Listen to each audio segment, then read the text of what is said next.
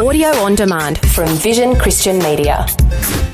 A look today at two men and what they experienced when their days on earth were done. Today on Leading the Way with Doctor Michael Youssef. Jesus tells us there were two real men, real individuals.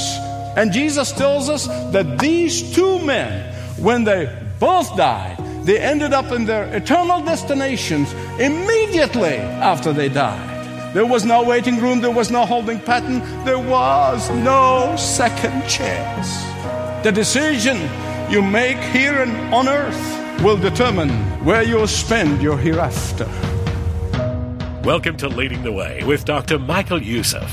No doubt recent months have forced many people to consider life and death a little more closely. Stories of people who came down with COVID have shed light on how fragile life can be, and hopefully focused many on the spiritual questions of what happens after our last breath.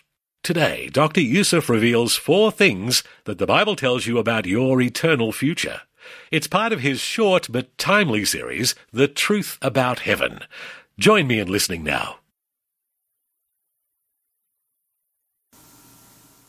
The truth about heaven is this. The New Testament makes it very clear that every human being that has ever lived, every human being, will live again after they die. Every one of us are going to live again. Those who think that they'll become nothing when they die, only fooling themselves. Those who think that they're going to become a snake or a cow or a donkey after they die, they're fooling themselves. When we die, we shall live again. And we're all going to have spiritual bodies. But then there are only two locations in which every human being are going to spend there forever. Either the place of joy or the place of torment. There is perhaps no clearer picture of that fact about these two locations and no third in Luke chapter sixteen, beginning at verse nineteen. Turn to it with me, please, and follow it. Luke sixteen, because in this true story that Jesus tells, by the way, it's not a parable, it's a true story. If it was a parable, he would have told us it was a parable. But it is a true story. And only he, the co-equal with God, who coexisted with God the Father, could tell this story. And he knows what happened on the other side of life. And so, here the Lord Jesus Christ in this true story pulls the curtain. And he lets us in to see what is going to happen one second after we die. Jesus pulls the curtain and gives us all an idea of the nature of these two locations in which every human being going to spend their eternity either in one or the other. And therefore the choice is very clear. Jesus pulls the curtain and lets us see that there is one place where there is loneliness, where there is pain, where there is agony. There is that one place where there is torment of conscience. There is torment and pain of guilt. And then there's the other location. And there is pure joy and pure happiness, unspeakable peace. Jesus tells us there were two real men, real individuals. One man lived for himself. He pampered himself. He worshipped himself. He cared for no one else but himself. He loved no one else but himself. He lived for no one else but himself. He spent his money on no one else but himself. And the Bible said, Jesus said he ended up in that place of utter darkness. And then there was another man, and Jesus names him. His name is Lazarus. Lazarus had very little of worldly goods and worldly material. But he lived a godly life. He lived a contented life. He fixed his eyes on God. He anchored his heart. He anchored his hope. He anchored all of his life in God. And so when he died, Jesus said the angels carried him into the bosom of Abraham. Now you say, what is that? In the Old Testament, before the resurrection of Jesus Christ, as an absolute proof that he and he alone is the Lord and the Savior and the Judge. Before his resurrection, in the Old Testament, people called paradise the bosom of Abraham. But After the resurrection, it is the presence of the Lord Jesus Christ, where Jesus will be, as we saw in the last message. Now, there are several things I believe the Lord Jesus Christ wants us all to know about one second after you die, one second after I die. Four things I want to share with you very quickly. He wanted us to know that we will have personal knowledge in eternity. Secondly, he wants us to know that we will experience deeper emotions. And thirdly, he wants us to know that we will have spiritual bodies. And fourthly, he wants us to know that there is no waiting room. There is no holding pattern.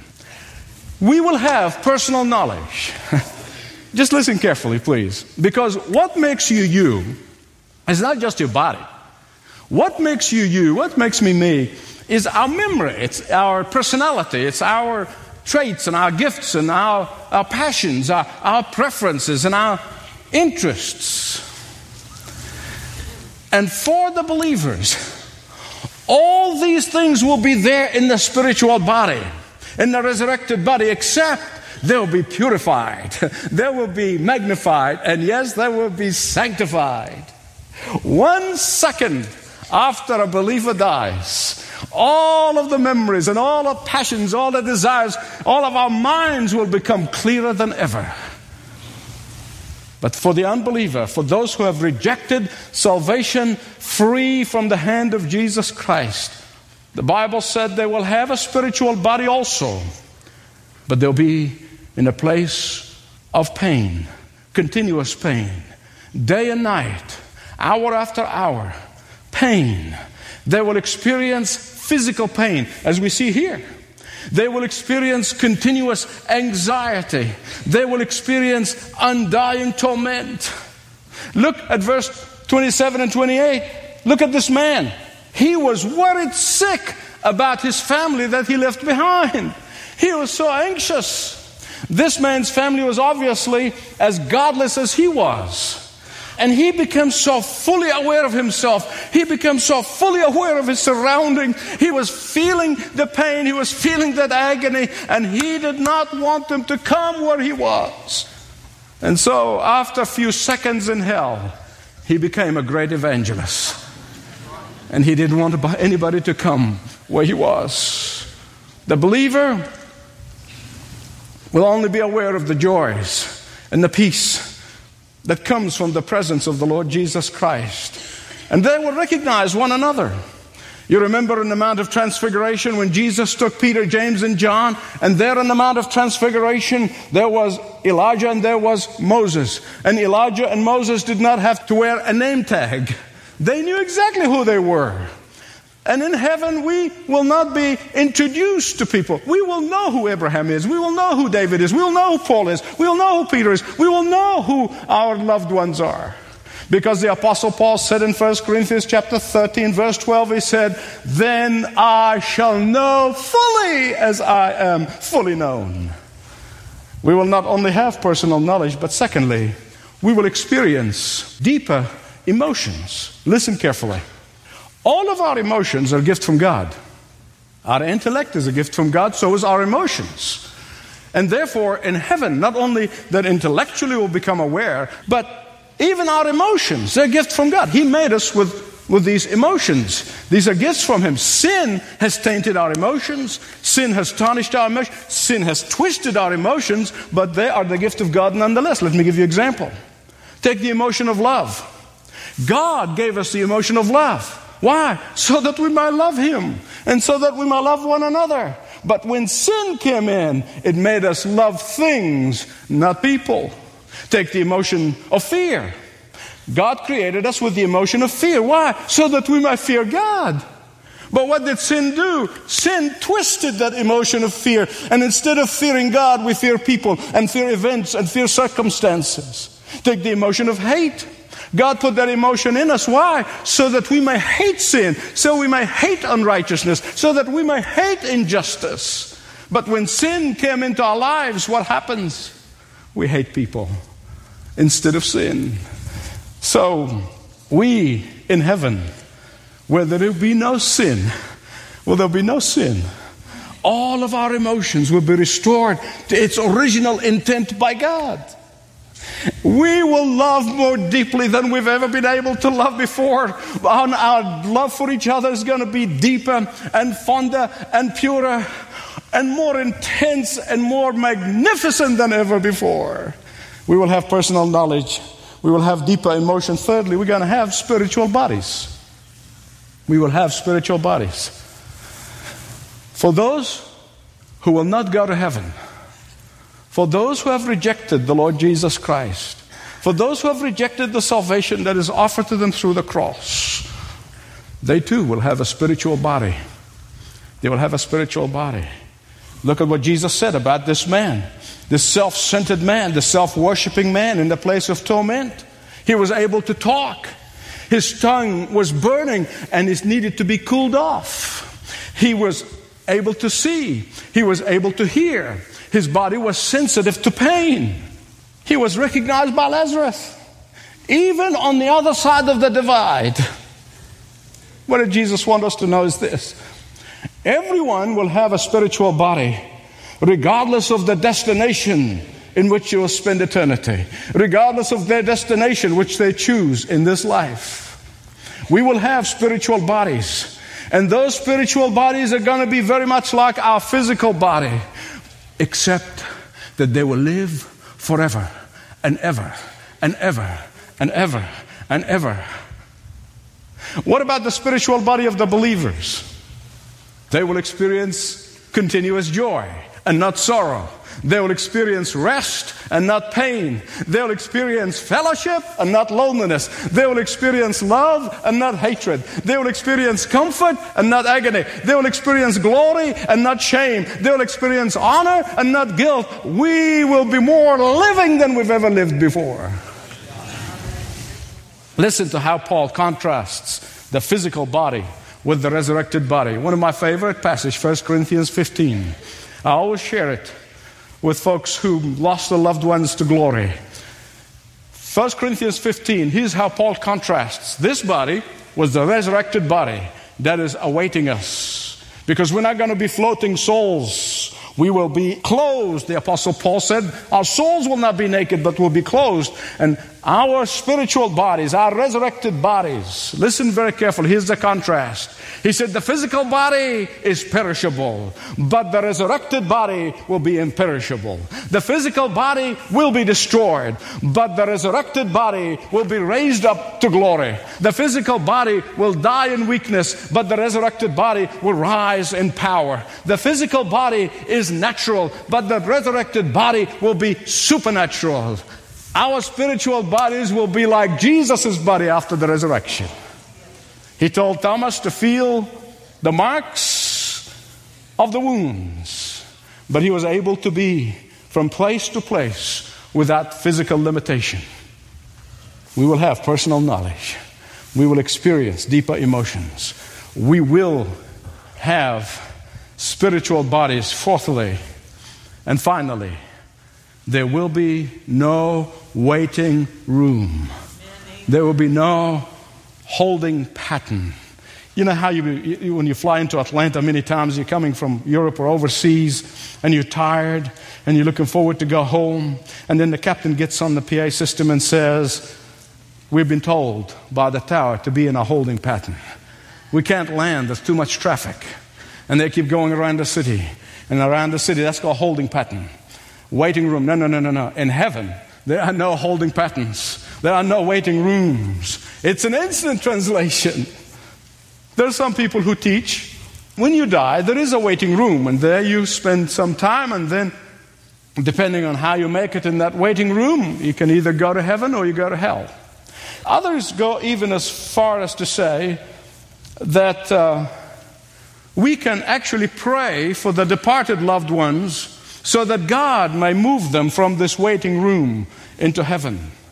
Now, my friend, listen to me very carefully. I want you to read my lips. This is medieval thinking and not Bible. It's not in the Word of God. The Apostle Paul said in Second Corinthians chapter five, verse eight, he says, absence from the body for the believer is presence with the Lord. It is checking out and checking in. It's instant. It's immediate. There is no waiting time. And Jesus tells us that these two men, when they both died, they ended up in their eternal destinations immediately after they died. There was no waiting room. There was no holding pattern. There was no second chance. The decision you make here and on earth will determine where you'll spend your hereafter. Those who refuse to accept Jesus' forgiveness here and now will spend the hereafter in Christless eternity.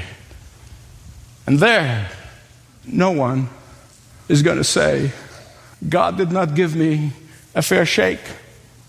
No one will say, God gave me a raw deal. There, no one is going to accuse God of injustice. We do now. People even who don't believe in God, when things go wrong with them, they shake their fist at God. They still don't believe in Him, but they still shake their fist at Him. Why did you do that, God? It's amazing. They shake their fist at somebody they don't believe exists. Isn't it amazing?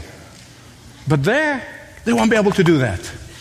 No one is going to say, those who end up in the place of torment are never going to blame God. And here you see it in Luke sixteen. It's very clear. This self-centered man, this man who lived all his life worshiping himself, pampering himself, cared for nobody else, did not care for God. This man did not blame God at all. He said nothing of the sort.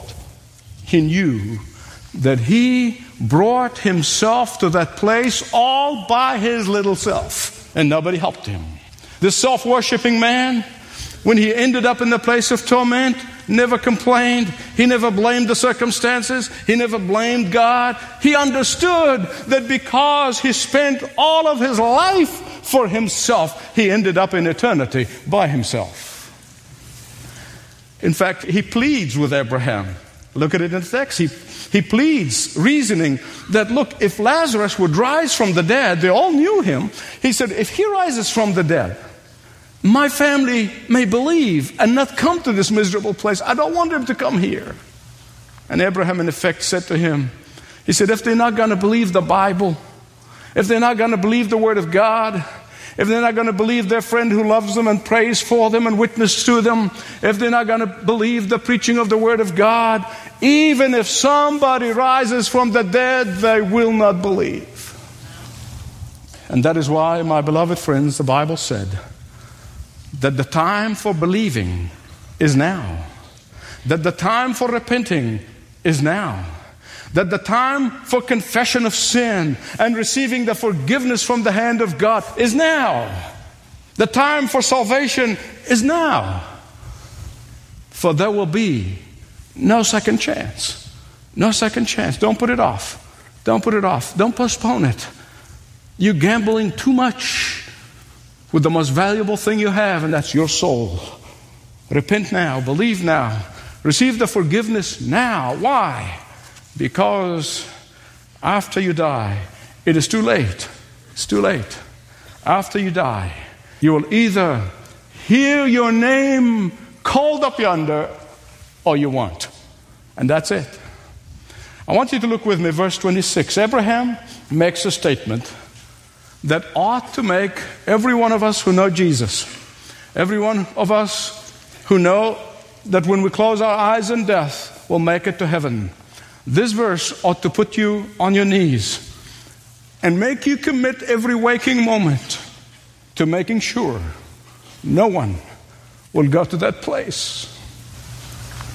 Chapter sixteen, verse twenty-six, Abraham said to this man, who spent all of his life on himself. He says, between us and you, a great chasm has been fixed. And so that those who want to go from here to you cannot, nor anyone cross over from there to us. My beloved friend, I want to tell you, there's only one bridge that bridges that chasm, and his name is Jesus. And you can cross that bridge today. He welcomes you today. His name is Jesus. He's the only bridge that crosses that chasm. When he stretched his holy body between the ridges of that chasm on that cross of Calvary, so that you and I may cross over. And you can do that today. There is no other way. There is no other way. Try to convince yourself all you want. There is no other way. There are so many religious people. And you know, the Bible, you can read from that story that Jesus tells. This man must have been a religious man. He was Jewish. He was a religious man. He probably kept all the festivals. He probably went to church, the synagogue on the Sabbath, in the temple. He probably did all the religious things. And because I have some religious friends, religious people, whom I know, they think that an effort on their part is going to get them across that chasm to heaven. I have friends who think that if they're just nice people, they will be able to cross that chasm into heaven. Some religious people who think that because they haven't hurt anybody and didn't do anything really big bad, they're going to be able to jump across that chasm. These people, dear people, think that if they've done enough good things in their life, they'll be able to jump across that chasm to heaven. The truth is, being good and being nice and being kind may be able to get them three yards, but that's as far as they can go. They can never cross to the other side. Only the bridge, Jesus Christ, can take them across that chasm. And that is why I ache inside. Only Jesus and Jesus only, who stretched his body across that chasm, made the only bridge possible to heaven. And only repentance of sin and acceptance of his gift of salvation and acceptance of forgiveness of their sins, acceptance of his lordship, his mastership over their life, will get them across that chasm. Someone here may say, Michael, well, I, I thought for, wrongly for so many years that my effort, my religion, my religious activities, my good works are going to get me to heaven. And today you've heard the truth about heaven from the lips of Jesus. I'm only a messenger. Beloved friend, that chasm is too deep a chasm. It's too wide a chasm for any of us to be able to cross. But you know what? If you don't cross now and you wait, it will be too late. And that is why I implore you, surrender of self, surrender of flesh, surrender of your selfish ambition, surrender your self-mastery, surrender your misplaced confidence. And only surrender to Jesus Christ will get you across that chasm. Will you do it today? This is Leading the Way with Doctor Michael Youssef. Have you thought about how blessed you are? Think about it. Today, all you needed to do was press a button to begin listening to Leading the Way and other strong teaching on this radio station, online or through your favourite podcast app. But many around the world don't have that same ease to access radio or internet-connected services. One such example was brought to light recently in a letter we received from Indonesia, where some Leading the Way ministry teams recently reached out to prisoners to distribute Leading the Way navigators, M P three players loaded with messages from Doctor Youssef in the local language, and spent time talking with inmates about Jesus while they were there. Here's a note we received from a team member who participated that day. Last week, we visited that jail again and gave navigators to several of the men who were very grateful. The prisoners spoke of being familiar with Doctor Youssef and shared how some had recently given their lives to Jesus and been baptized because of his words. If you'd like to learn more about Leading the Way, call one three hundred, one three three, five eight nine right now. That's one three hundred, one three three, five eight nine or online at l t w dot org, l t w dot org. And you can write to us at Leading the Way, P O Box nineteen hundred, Penrith, New South Wales two seven five one. Leading the Way, P O Box nineteen hundred, Penrith, New South Wales two seven five one. This program is furnished by Leading the Way with Doctor Michael Youssef.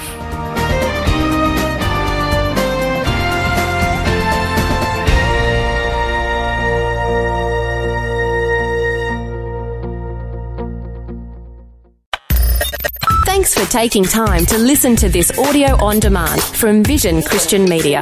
To find out more about us, go to vision dot org dot a u.